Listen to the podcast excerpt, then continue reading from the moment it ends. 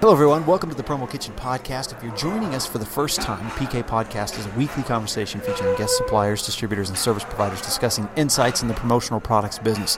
My name is Bobby Lehew. I'm here yet again with my friend and co host Mark Graham in about the 150th manliest city in the U.S., which is Toronto, Canada. Woo! We're joking because I was just telling Mark that Oklahoma City was, has rank, been ranked this year as the manliest city to live in in the U.S. And we're visiting today with Mitch Munger. Mitch, am I pronouncing your last name right?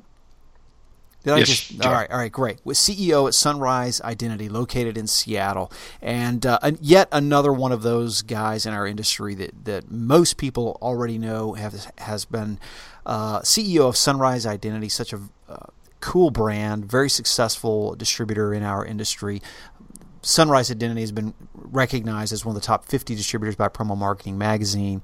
Uh, t- twice that I know of, Mitch, you guys have been recognized on the best places to work list. Uh, actually, we just made our fourth list. Oh, fourth, fourth. consecutive. Wow. Okay, Wow. fourth consecutive. Um, so let's just get right into it. What I know, I saw you on the panel in NALC. Mark and I did too. You had one of the best statements of the entire uh, event. But I'm afraid I won't live that one down. it was perfect. It's like we got to get him on the podcast. What is it about Sunrise Identity that keeps you guys keep hitting this best places to work list? well, you know, I, I touched on it at the uh, NALC event. Um, culture of the company, and uh, you know, culture to me is not the things that I almost consider cliche now. Uh, I guess others don't, but it's not about dogs in the office or beer in the fridge or flexible work schedules. Uh, it's really about kind of sharing a common goal with your team, getting them on board, and finding a way to make them want to win the game. Um, and you know, I do that through a couple different ways, but uh, really it's transparency into how the company is doing. Uh, it's making them understand what our plan is, and then uh, treating them with respect. And then if you do those things, they uh, they seem to respond, and we can all work together and be successful. Mitch, I'm I'm always curious when we chat about about uh, culture, uh, and, and and I know that Sunrise has been around for a while. I, I believe this is uh, you, you're the second generation in the business. Is that correct? Kind of, yes. Uh, you know, the, the reality is is that uh, my sister and I started the company, um, and then we brought in uh, our dad for a few years uh, to help us through some of our growth, and now he's since retired. So, Got it. Uh, okay. a family business, but the second generation came after the first. Oh, nice, nice. Um, so, so where, where my question was going there is, was there ever a time um, when the culture at Sunrise was different than it is right now, or put in other words, was was was there a, a moment in time at your business where you realized that you had to shift the way that you were acting as a boss or or acting as a company in order to deal with growth, uh, or have you always been this cool?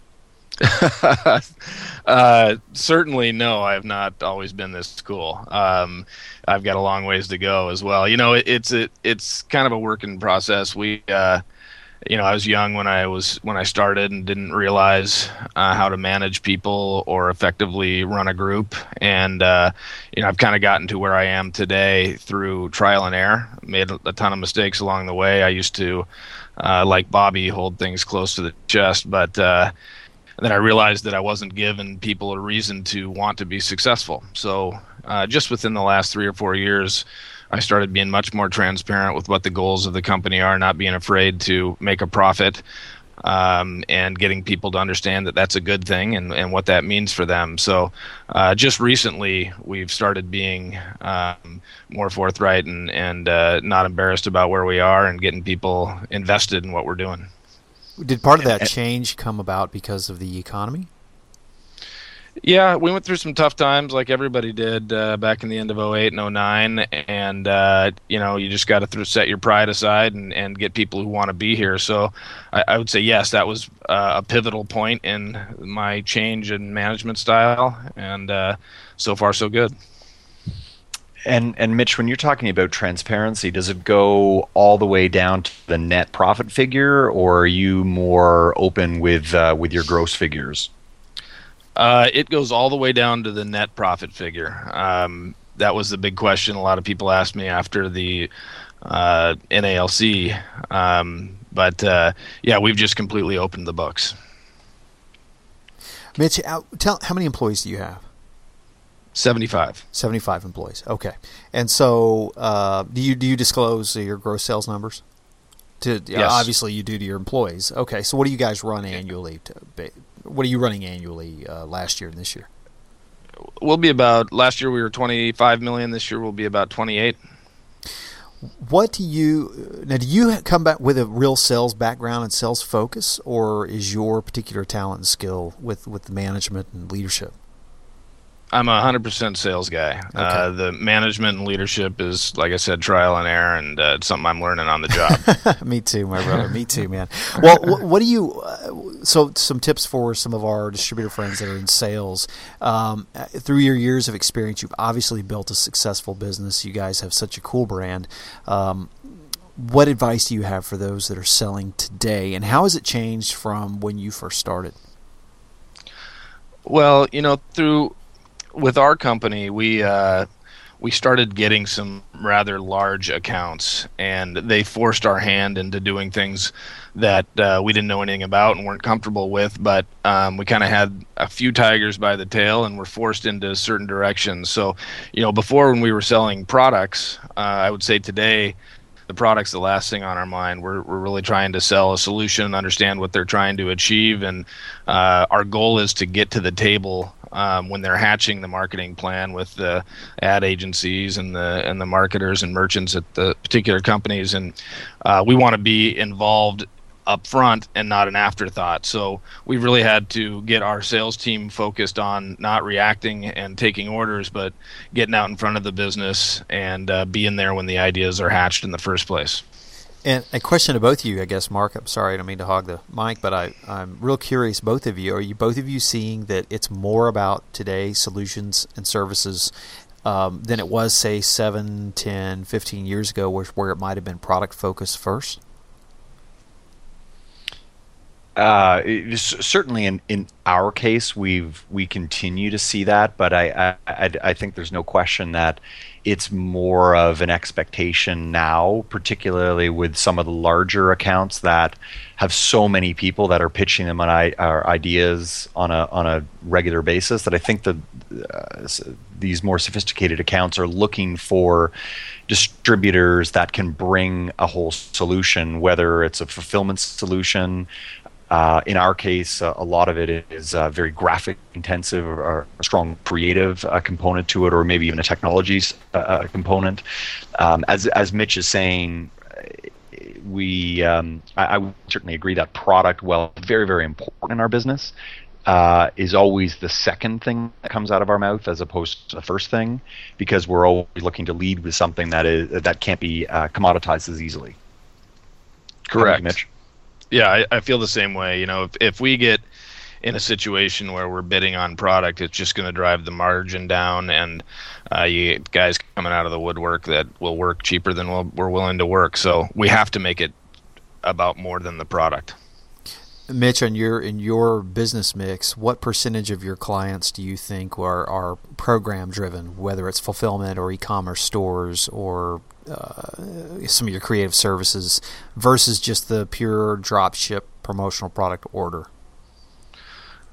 Well, I can, I can answer that in two ways. Um, I would say 80% of our business comes from clients that we do have some sort of contractual program based relationship with. Uh, however, uh, you know, the majority of that business is um, dropship custom type business. But the reason we get it is because we have these relationships and run these online stores or do these fulfillment programs for them. So it's a way for us to get in and kind of build walls and keep uh, other people out. Yeah.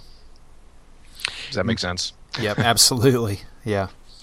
Switching uh, gears slightly here, uh, Mitch, you you were made famous on the Promo Kitchen website for a, a great article that you wrote a few months ago called "Kill, Kill, Kill" the catalog. Uh, Loved it. emphasis on three kills, and it's this you know great you, you, know book burning that we can see here, a catalog burning image, and right. Um, uh, I think the uh, the question that I have is can you elaborate a little bit more on, on why it is that you think the catalog is taking up space in our industry and why it is that Sunrise would never use a catalog to market itself to clients? Well, I think it gets back to selling product versus solutions.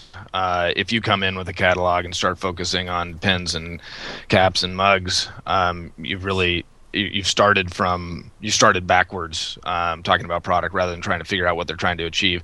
So what we try to do is figure out what's the goal here and then we'll go back and come and present specific ideas directed at whatever right. solution they're trying to achieve. If you lead the other way then you get in a bidding war and it's it's all it becomes about the product and then we're not that special. So as it relates to how a supplier goes to market if if you have the, the, the, the standard suppliers coming into your office and uh, with a product knowledge session, um, what do you say to those suppliers that sell through a catalog on their end? Is that appropriate from a supplier to a distributor, but just not appropriate from a distributor to an end user, or is there or or is there no room whatsoever for a catalog in the industry? Period. Oh, uh, the, you know, I wish there was no room for a catalog, but I'm sure that uh, the suppliers rely heavily on uh, the average sales rep that sells. I don't know what the the average is, but somewhere around hundred thousand dollars a year or something. Um, and I, I think the catalog is um, an effective way for them to reach that audience.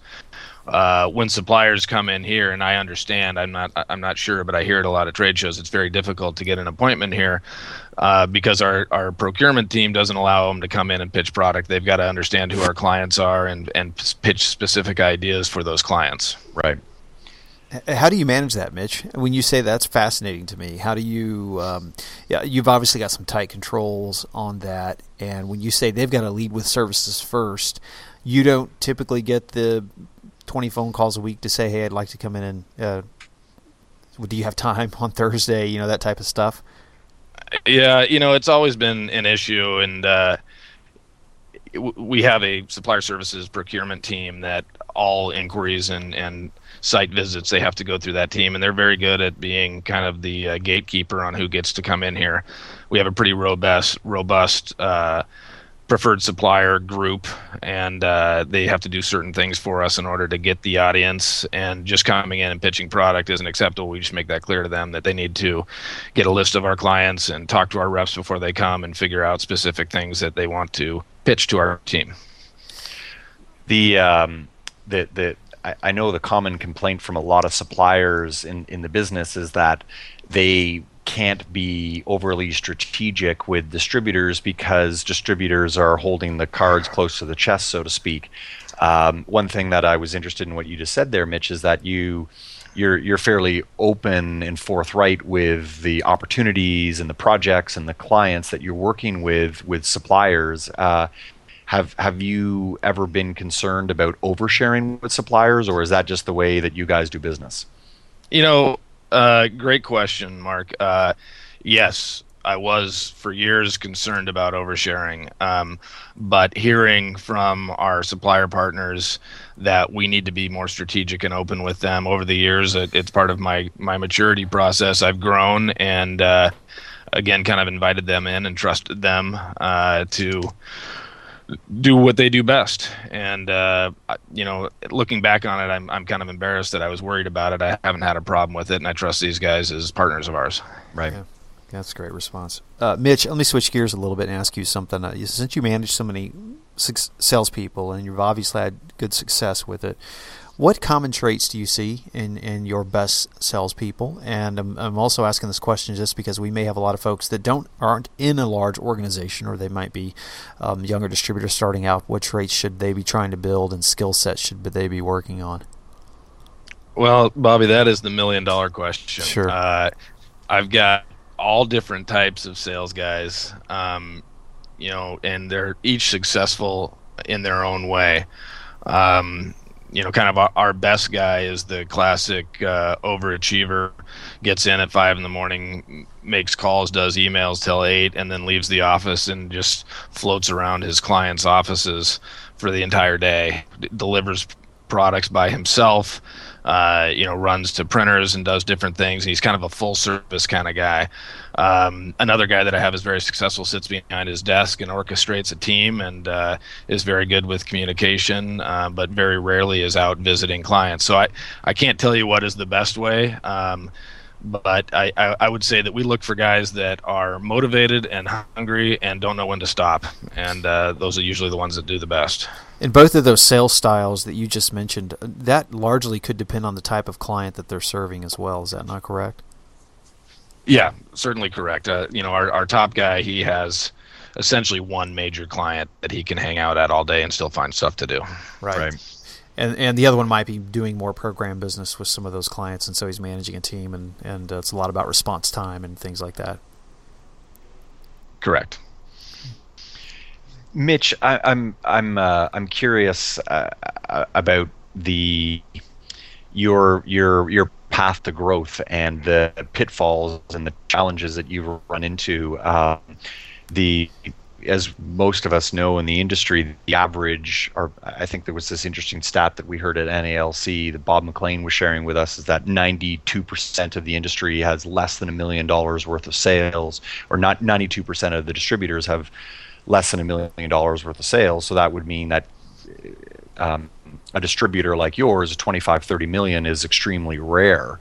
Um, do you have any tips or any advice? I know this is a big question, but I like to ask them um, around um, crossing that uh, uh, the chasm, so to speak, when you were a, a one to two, three million dollar distributor to the to that next stage, that ten to fifteen million dollar um, stage, and what it is that you learned, and whether you have any advice for distributors that are looking to take that leap from from the, the, the small leagues to the big leagues?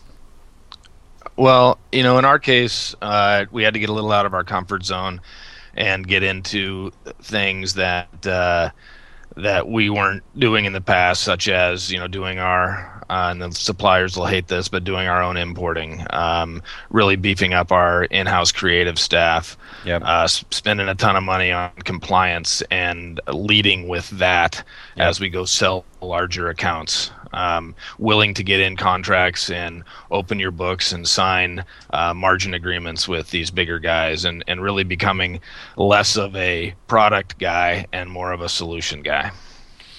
The uh, uh, kind of a corollary question, or, or Bobby, how do you pronounce corollary in Oklahoma? Cor- cor- corollary. It's the corollary. How, right. How, how would you, you, Mitch? How do you pronounce it? Corollary.